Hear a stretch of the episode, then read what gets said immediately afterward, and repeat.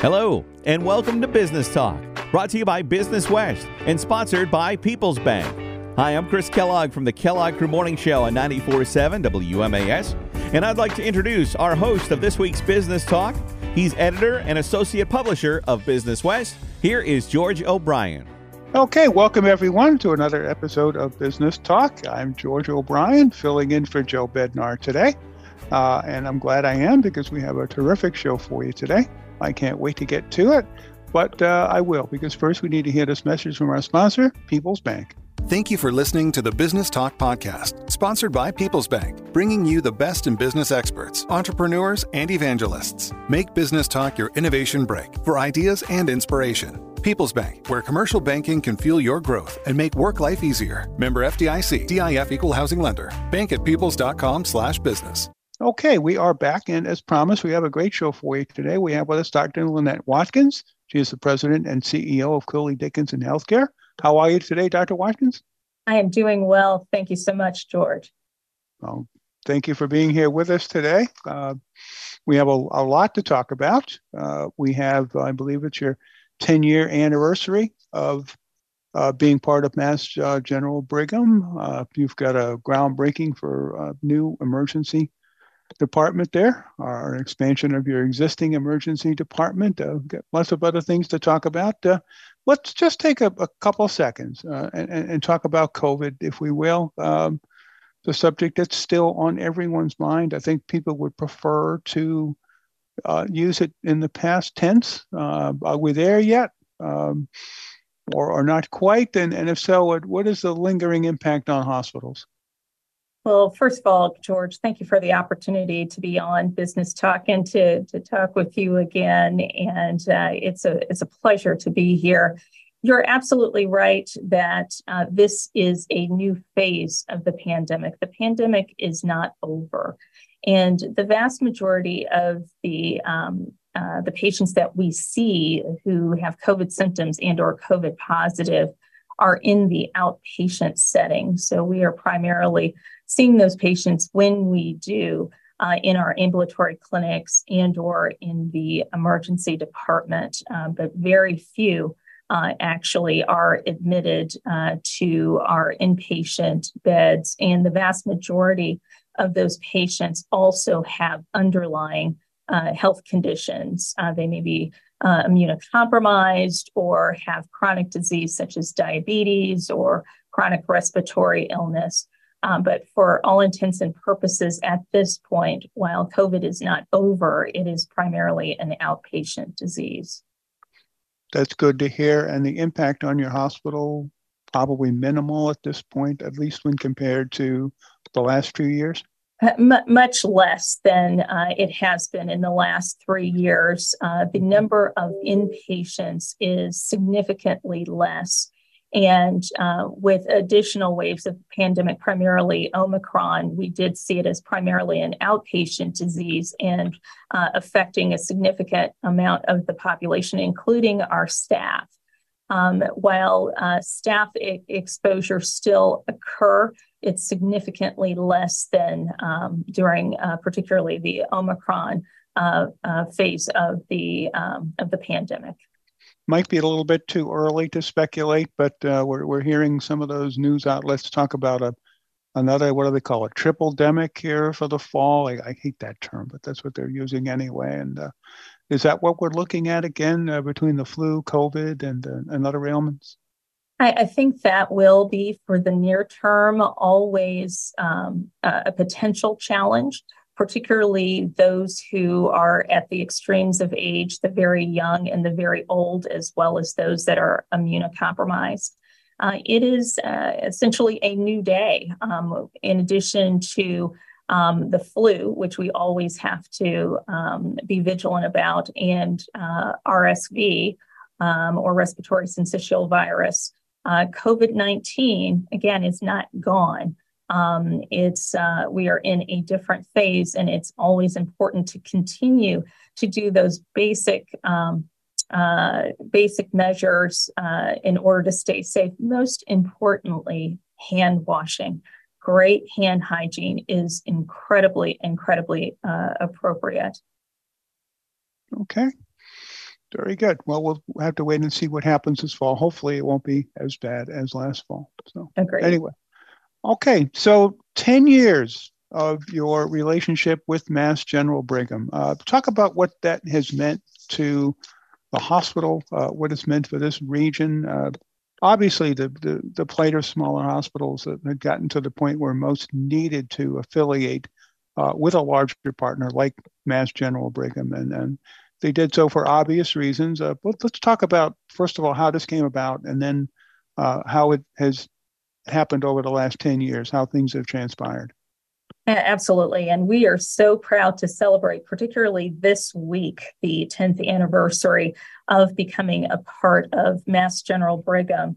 And in July, uh, officially uh, July 1st of 2013, um, we joined, at that point in time, it was the Mass General Hospital uh, family of, uh, of hospitals.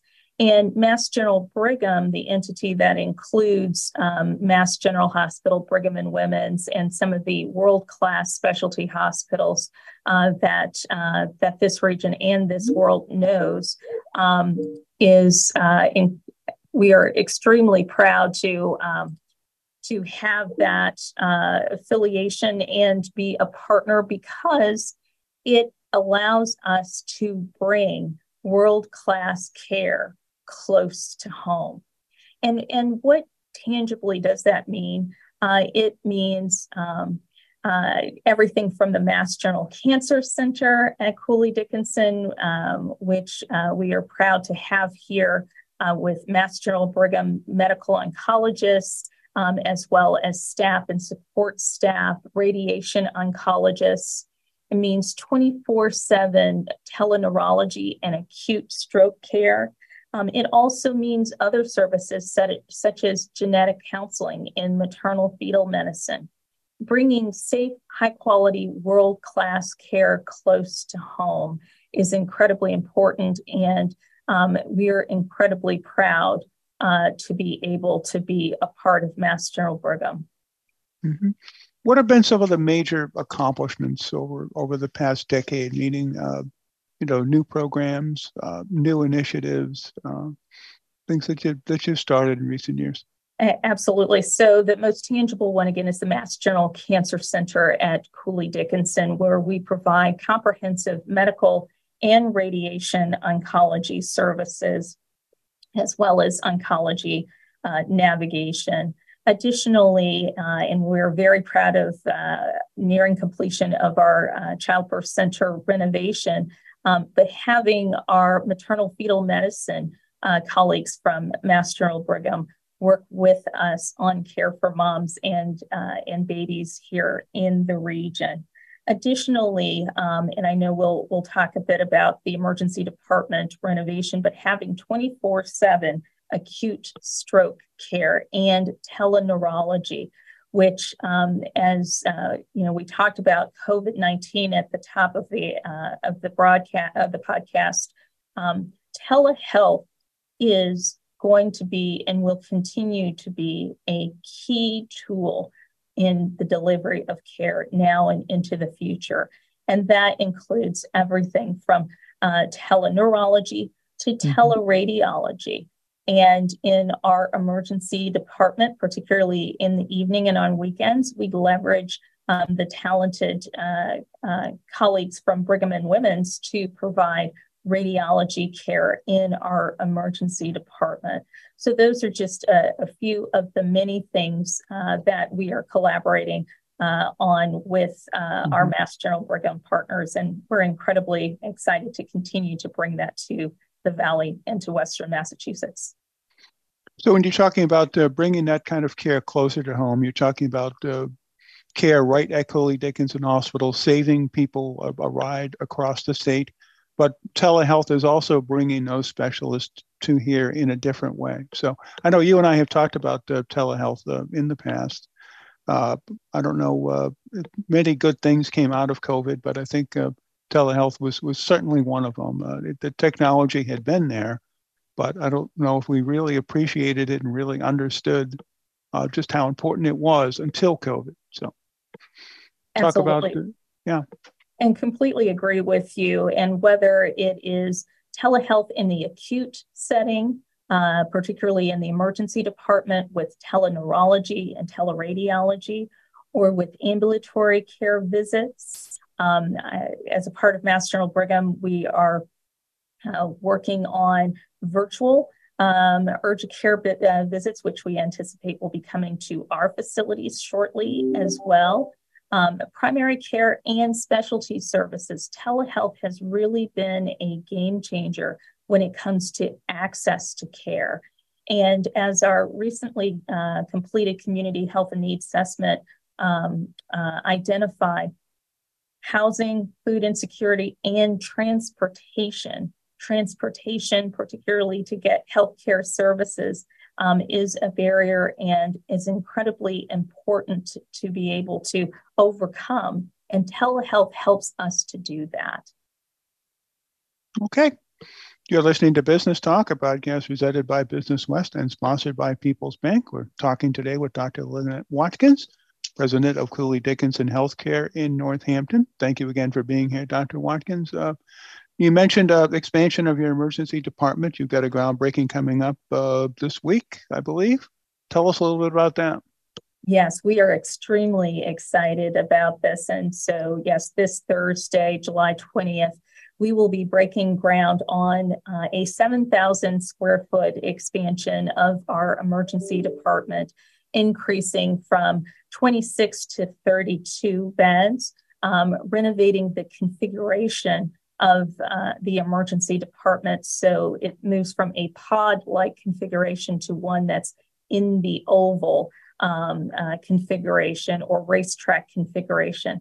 This allows for more space. This renovation allows for more space, more direct line of sight for staff um, to see each other and see patients, and will also be a huge staff satisfactor, uh, satisfier because as we move forward, um, we have to make sure that we are creating environments that are um, conducive to our staff working effectively, efficiently, at top of license in places where they like to be. Um, so, increasing the amount of space, uh, increasing uh, and continuing a focus on staff and patient safety, and with um, uh, always a focus of making the environment as, um, as great as possible.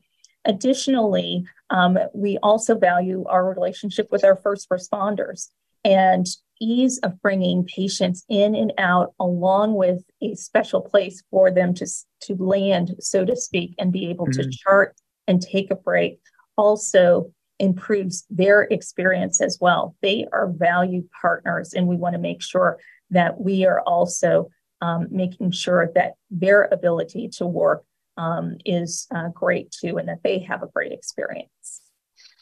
Racetrack configuration. I'm not sure I've heard that one before, but uh, that that is interesting. I hope it uh, you wind up in the winner's circle on that one. It, there's been a lot of, of work in emergency departments over the years. This is the, the gateway to the hospital. This is where the community comes.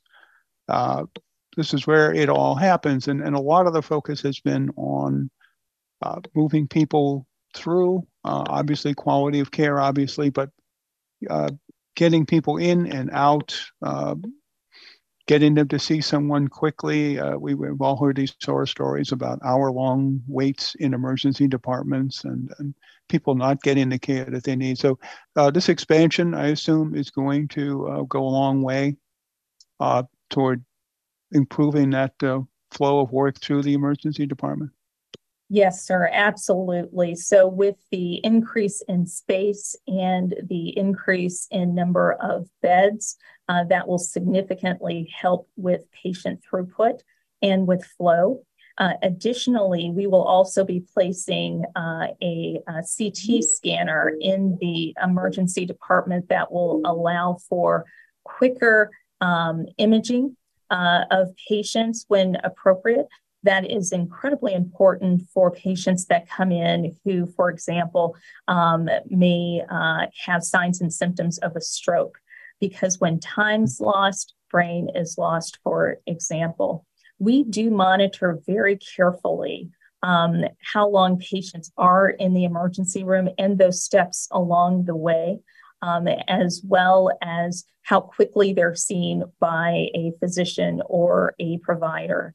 And so, with the increased number of, of beds, with the CT scanner being embedded in the emergency department, and with addition of two of those beds being what we call flex beds, so um, they can be used for patients who have medical issues as well as primary um, psychiatric issues, because unfortunately, we are seeing more uh, members of our community that have mental health disorders. We have to be able to um, provide a safe place for them as well. Now, your emergency uh, room, well, your whole hospital, but your emergency department serves a, a pretty wide geographic area as well. You've got people coming from east, west, north, and south, and you've got some people um, even coming up from Springfield, uh, figuring that uh, a visit to Northampton might take a while to get there, but it'll be a shorter stay in the emergency room. So uh, this is going to be an important uh, development for your hospital, I'm sure. Uh, congratulations with that, and good luck. Thank you. Okay. Uh, just a couple more quick ones in the time that we have left. I know we've read and heard a lot about workforce issues uh, especially in healthcare. Uh, this has been an, an overriding concern. Uh, hospitals, especially, have uh, long list of positions that uh, are open, and, and some of them have gone unfilled for a long time. Is that uh, situation improving itself in any way? And, and what are we doing to improve that pipeline of, of workers into hospitals these days? absolutely. Workforce still um, remains a challenge, workforce shortage specifically. Um, I am incredibly proud of our talented team here, uh, 2,100 uh, individuals strong, and uh, our as well as our physicians and providers, and we have approximately 500 medical staff members. They've been working hard and working tired. And um, with this new phase of the, the pandemic, there is more and more need because we're seeing patients now who, in some instances, have had delayed care who are coming in sicker and staying longer. And that is obviously very much taxing to uh, the entirety of the workforce, but particularly those that provide bedside care. We have to deliver care differently. Mm-hmm. And that also means we have to approach it from a team perspective. It's always been, uh, a, you know, team-based uh, focus and care, but it's also important to understand the members of the team and the collaboration, particularly between physicians and advanced practice providers, our case management leaders, our nursing staff, is and will continue to be incredibly important. We are very much focused on recruitment, of course, but also retention, development of our leaders and staff, as well as succession planning. And that succession planning in particular means building and enlarging the pipeline. Mm-hmm. And nursing in particular is a key area of focus, but we've also um, uh, been focused on other areas, such as the technical areas um, to build and grow the pipeline. We are very excited that we will have 25 new graduate nurses coming in uh, in the Good next couple of weeks, and some of them uh, are already on the ground uh, getting oriented. Additionally, we've been partnering uh, with our colleagues at uh, Mass General Brigham in uh, training technicians, particularly in the lab, um, to come back here and uh, use their uh, time, talent, and expertise to take care of uh, patients here in the community.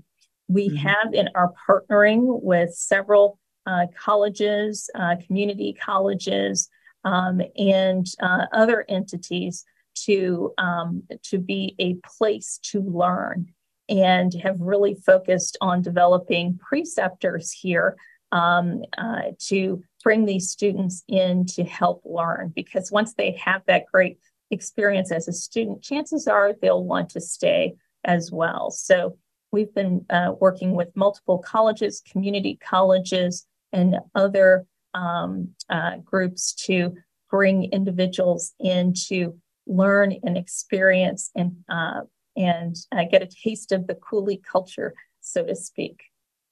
Good for you. You mentioned retention uh, uh just quickly, and, and when you were talking about the ER, you talked about you know creating an environment that people would want to work in.